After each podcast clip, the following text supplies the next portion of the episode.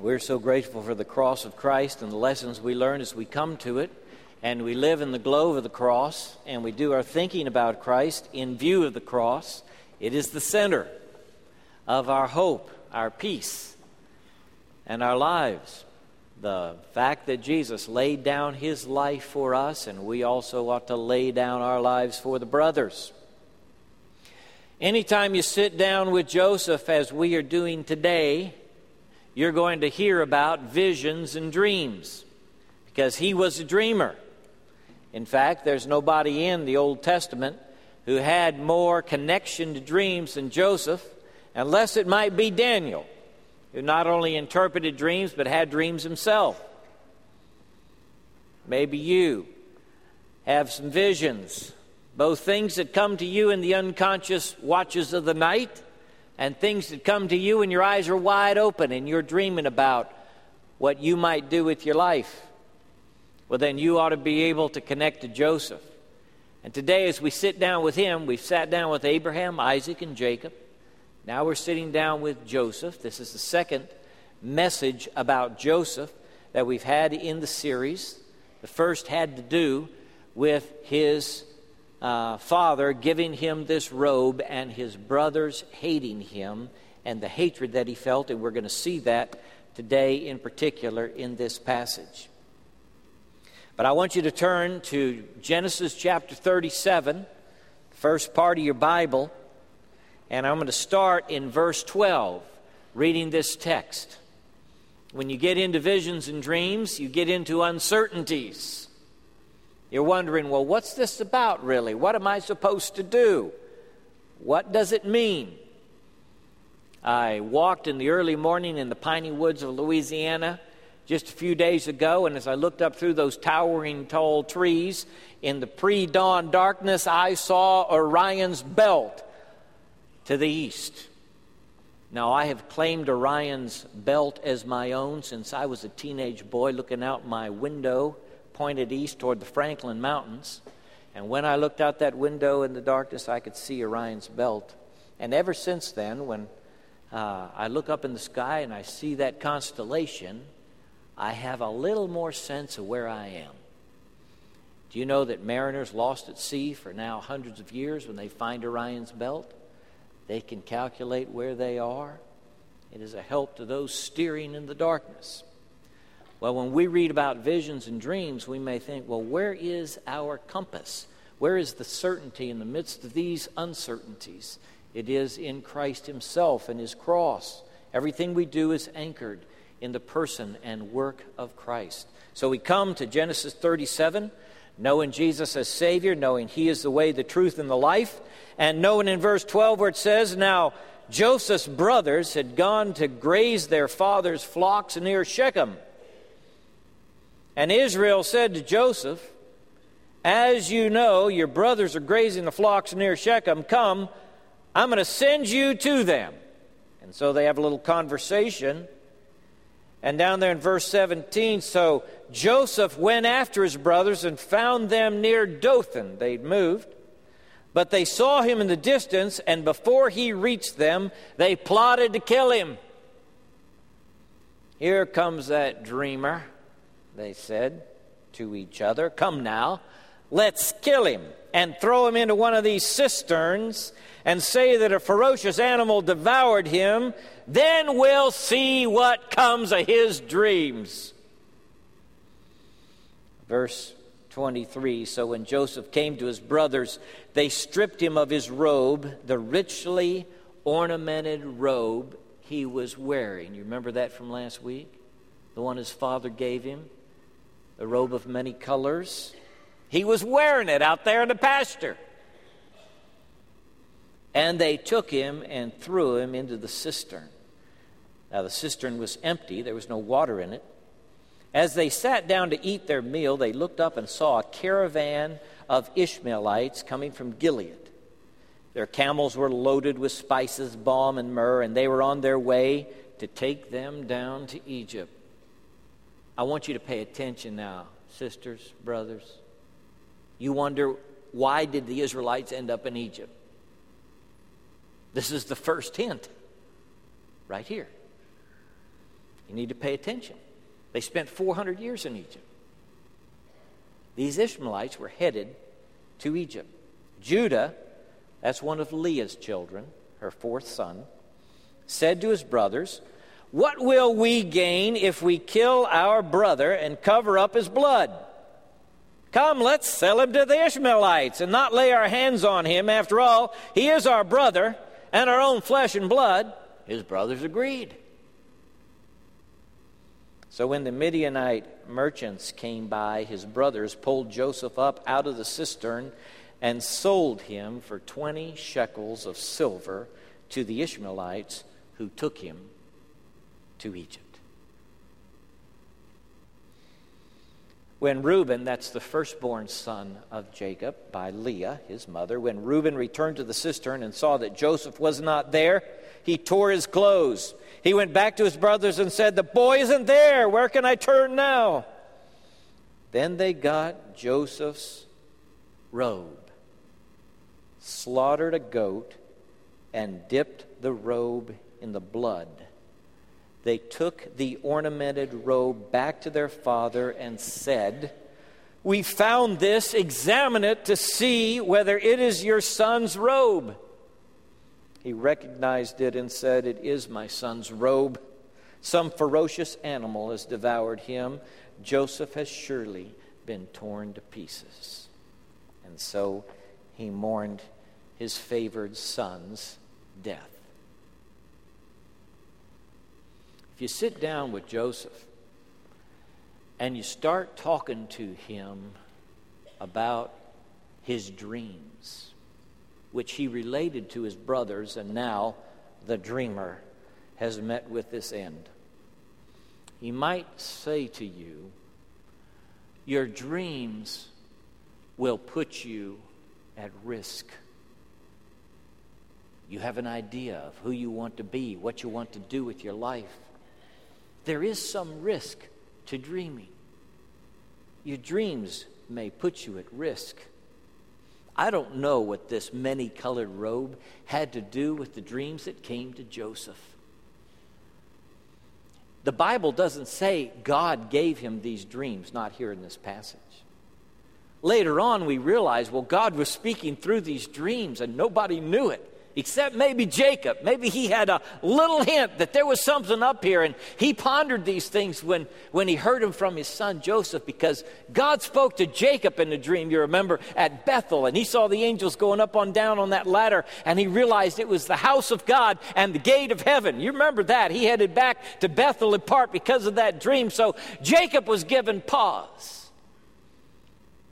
But I wonder if when Joseph curled up at night and he pulled that richly ornamented robe around him, if it didn't spark his imagination, it was a regal robe. It was like a robe that the royalty might wear in his day, this richly ornamented robe, not really fit for a 17 year old boy, and yet his beloved father had given it to him, and he was indeed his father's favorites, and who knew what scenes he might see in the night wrapped in that royal robe?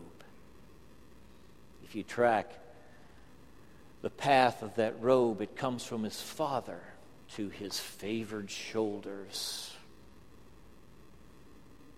And he wears it into the field when he's going to check on his brothers. And they know it's Joseph as soon as they get a glimpse of the robe that he's wearing. They tear that robe off of him. They hate him for it. They throw him in the cistern. They kill a goat. They dip that robe in blood.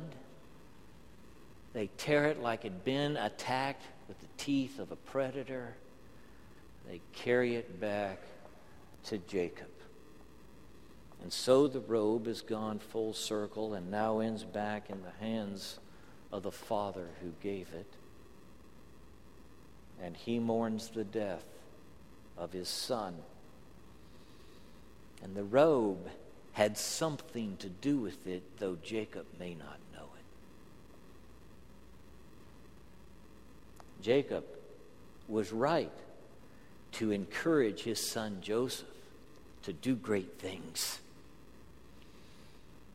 He was right to talk to him in terms of how valuable he was, but he should have made 12 robes and given one to each of his sons and communicated that to them so that all of them knew they were royalty in God's sight. They were children of the Father in heaven. And maybe all of them could have dreamed great things, but for some people, the dream flourish.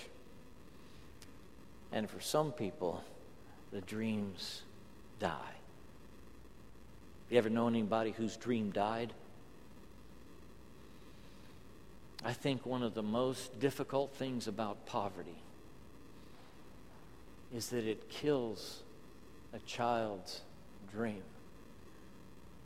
There is burned into my mind a picture of a 12 year old girl in a city in Mexico, a pueblo with poverty everywhere, telling me about her dreams of who she wanted to be.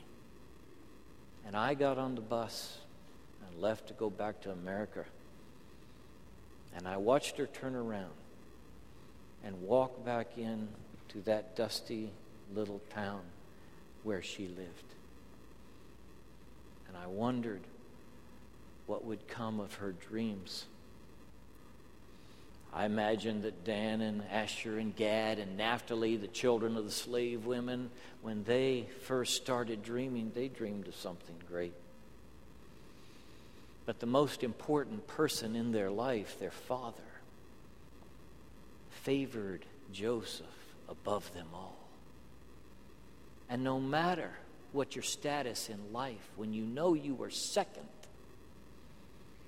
and you know your father does not love you as passionately as he loves your brother, it throws water on your dreams.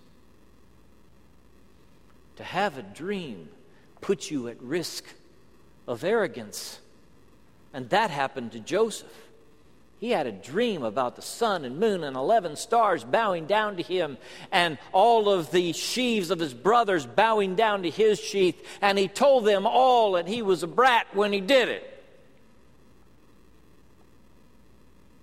Unwise and unkind. So you don't want to let pride creep in as you think about what you want to do with your life. You want to be careful that arrogance does not grab you, nor hatred. The dream might cause people to resent you, like it did with Joseph.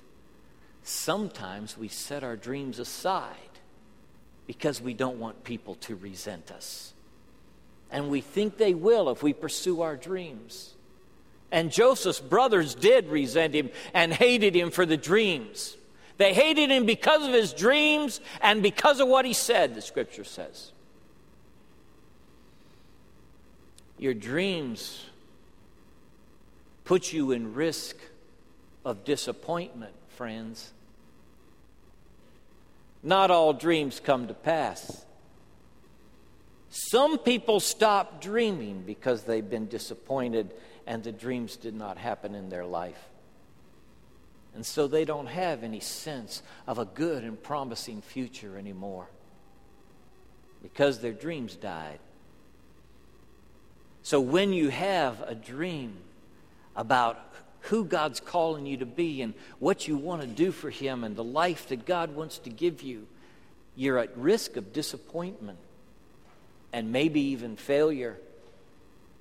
If I were to identify the most common failure in the human family, I would say it is probably the fear of failure.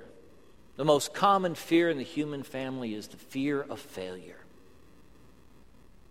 And so, because we are afraid that we might fail, so often we let our dreams die.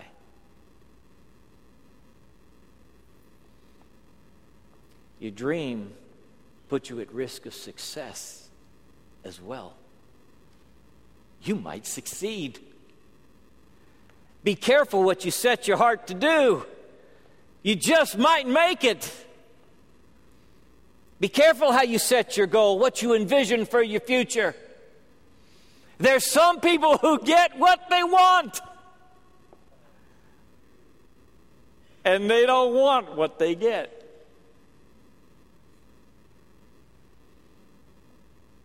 Be careful what you let consume your heart. Maybe when you succeed, it will not be all that you thought it would be. The greatest risk you have when you dream is that it will seep from your soul through the holes in your character and the opposition of your friends and periods of long neglect. You put yourself at risk when you dream because it takes discipline to bring the dream to pass. You say, Well, I have a dream. Maybe it came to me in the night, maybe it came to me in the daytime when my eyes were wide open and I was awake. But I've got a dream. If we were to say to Joseph, say, Joseph, if you have a dream, what should you do? I think he might say, Your dream must be spoken. He spoke his dream. His dream burned in his bones and in his heart. He had this dream in two successive nights, two different dreams. And he had to tell somebody. I know a dreamer. You know him too. He visited us a couple of months ago on his wife's birthday and sat right here where Dr. Chuck is sitting, right in there. His name's Drayton McLane. And Drayton is the man who designed the food business for the super Walmarts. He was the vice president of Walmart. That happened after I spoke at his corporate office one day to the international team that ran McLane Corporation. I spoke for 30 minutes and a little glass broke over the speakers, and I knew my time was done. That's how you knew. You didn't have any extra time, even if you're the preacher. You get your 30 minutes and the glass breaks. And the glass broke, and I said goodbye, and Drayton took my arm. He escorted me out to the hallway. And in that room, I'd been listening to these guys. This was back in 1992. They were scheming how to put scanners in every convenience store in the world and how to get a five second turnaround time between when it was scanned and when the information came back to that store. And it was a big dream, and I couldn't even follow some of what they were saying. But I know this man became the greatest grocer in the world. You know what he did when he said goodbye to me in the halls of McLane Corporation? He raised his arms above his head and he said, We're going to conquer the world! Has that ever happened to you? You ever had anybody in your life that said, We're going to conquer the world? We can do it. We're scheming together. It was okay if his preacher knew that he had a dream to conquer this business. He wanted me to know. He wanted me to know where they were headed. Your dream needs to be spoken. Some of you have a dream and you've never written it down. You never put it to pen and ink. You never articulated it to another soul because you are afraid to speak and say and hear what they might say. I, I read about the man who started Redbox. I mean, Redbox just started appearing everywhere. He spoke recently at Tulane. Did you know that? He came to town to talk to the entrepreneurs. Redbox is now the second largest distributor of movies on the planet. And he said when he put his idea out there, people scoffed at it and they scoffed at him. And he told a group here in our town, he says, one of the things you got to do is not worry about what people might say about you and your dream and your idea. But you got to articulate the dream. See, Joseph had to talk about it. He wanted to get it out there. Why? Because it takes a life of its own when it is spoken. When you turn your dream into syllables and words and sentences and release it into the air to the ears of your friends and your family, it has a new reality for you and for them. Do not be afraid of the power you unleash when you speak your dream. You need the help of others. And speaking your dream communicates to them what is in your heart. They know you better once you say it. And if you speak it out, as Joseph did with his brothers, the dream takes on a life of its own. And do you know the memory of this dream that Joseph communicates to his brothers? Will one day collide in their minds and hearts as they themselves bow before a man whom they do not know until he reveals himself as the brother they sold into slavery. Somebody in this room has had a dream, a vision of what God wants to do with your life. And your assignment now is to distill it into words on paper and in conversation and tell somebody else what's going in here. You say, why? Because your dream may come from God. That's why. Maybe not. Maybe it's just your own imagining. But it may come from God. Now, Joseph doesn't know, I don't think, when he tells his dream that God has given him this dream. But he's got to share it and he wants to, and so he does.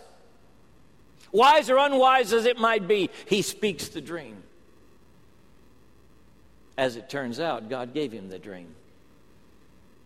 And one day it will be crystal clear that God was at work even in this boy's life when his brothers hated him and tore up that robe and poured the blood on it and threw him in the well and sold him to the Ishmaelites.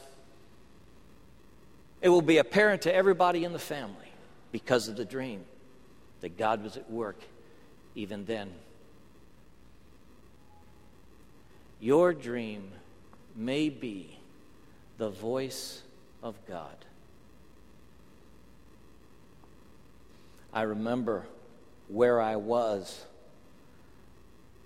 I mean, I sort of thought it, but I remember where I was sitting in my car driving in Northern California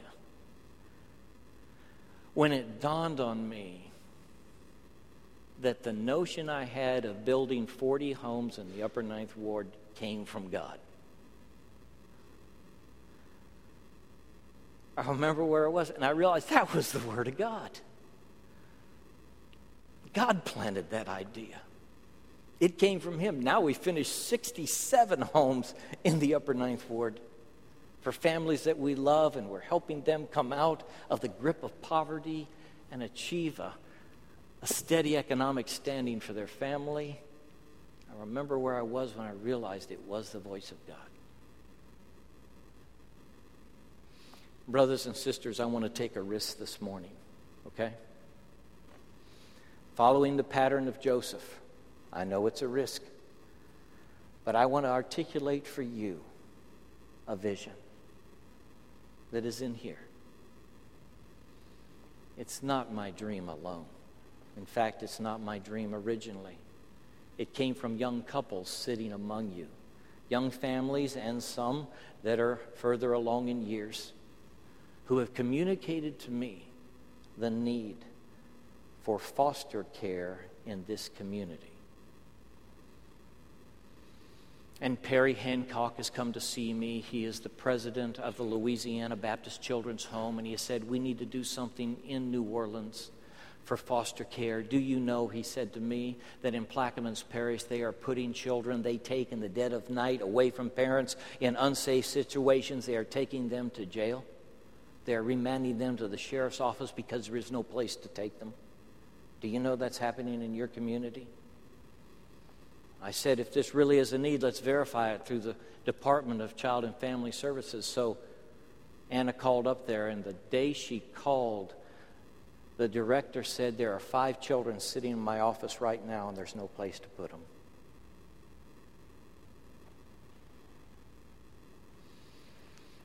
Brothers and sisters, we serve a Savior who said to us, Let the little children, what? Come to whom? Come to me. And forbid them not, for of such is the kingdom of heaven.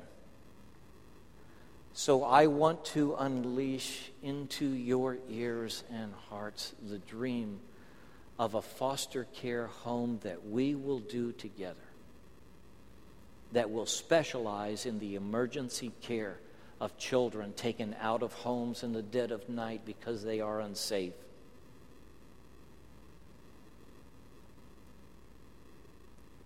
I just want to speak it to you.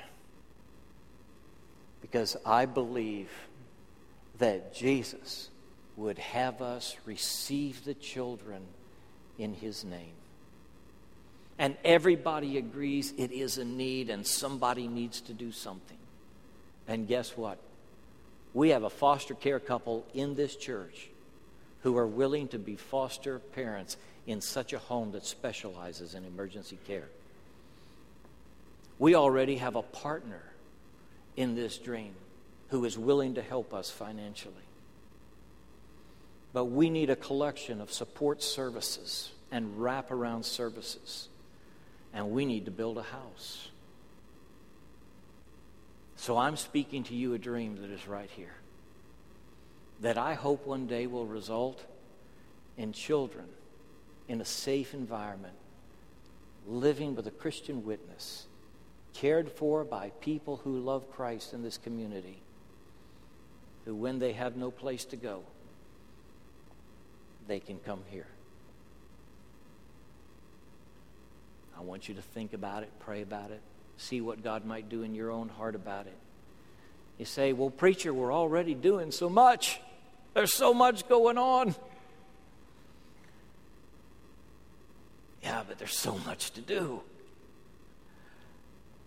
And the Lord has equipped His church to carry His voice in this community. And I believe our witness will shine brightly as we open our arms to the least of these. All the dreams you've got, young people, young couples, the things you imagine you might do. There are things I think about when I see you and your bright intellect and your great energy talking about how you might impact your world. And what I want to say to you is do better than we did. Go farther than we've gone. Let the Church of Jesus Christ have a resounding voice in the world ahead, in the future, through the dreams He plants in your mind and your heart, and the way you can seek to faithfully follow Him in a world like ours. May the gospel shine brightly through you and the vision you have of caring for others and touching your world with the love and the gospel of Christ. Yeah. Your dream puts you at risk. Yes, your dream needs to be spoken. Yes, your dream may be the voice of God. Let's bow together.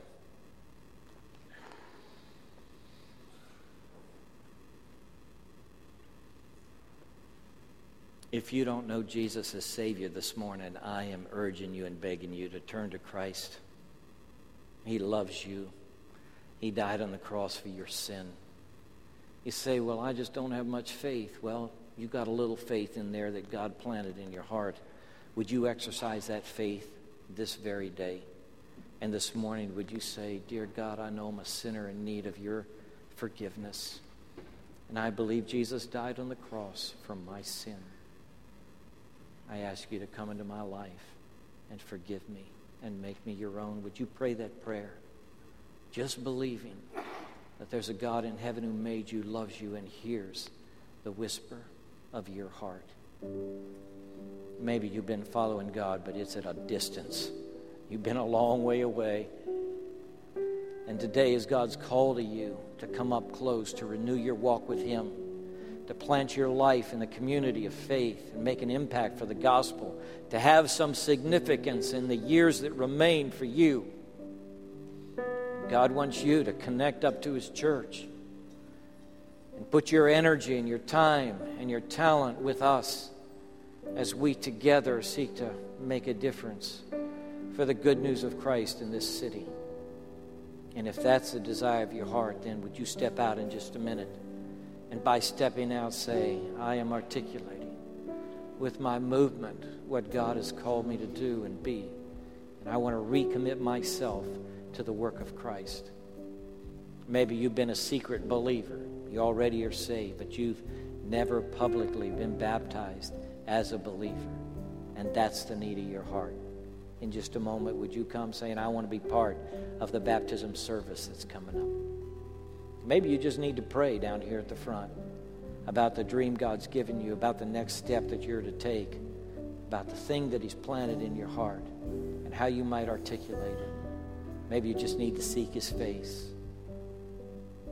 God, we pray now that you would be honored by our response to your Holy Spirit in this place. God, we know you're present and you love us and you're talking to us through our brother Joseph and the dreams that he had and the risks that he took. And God, let us follow in his footsteps and so be people of faith. In Jesus' name.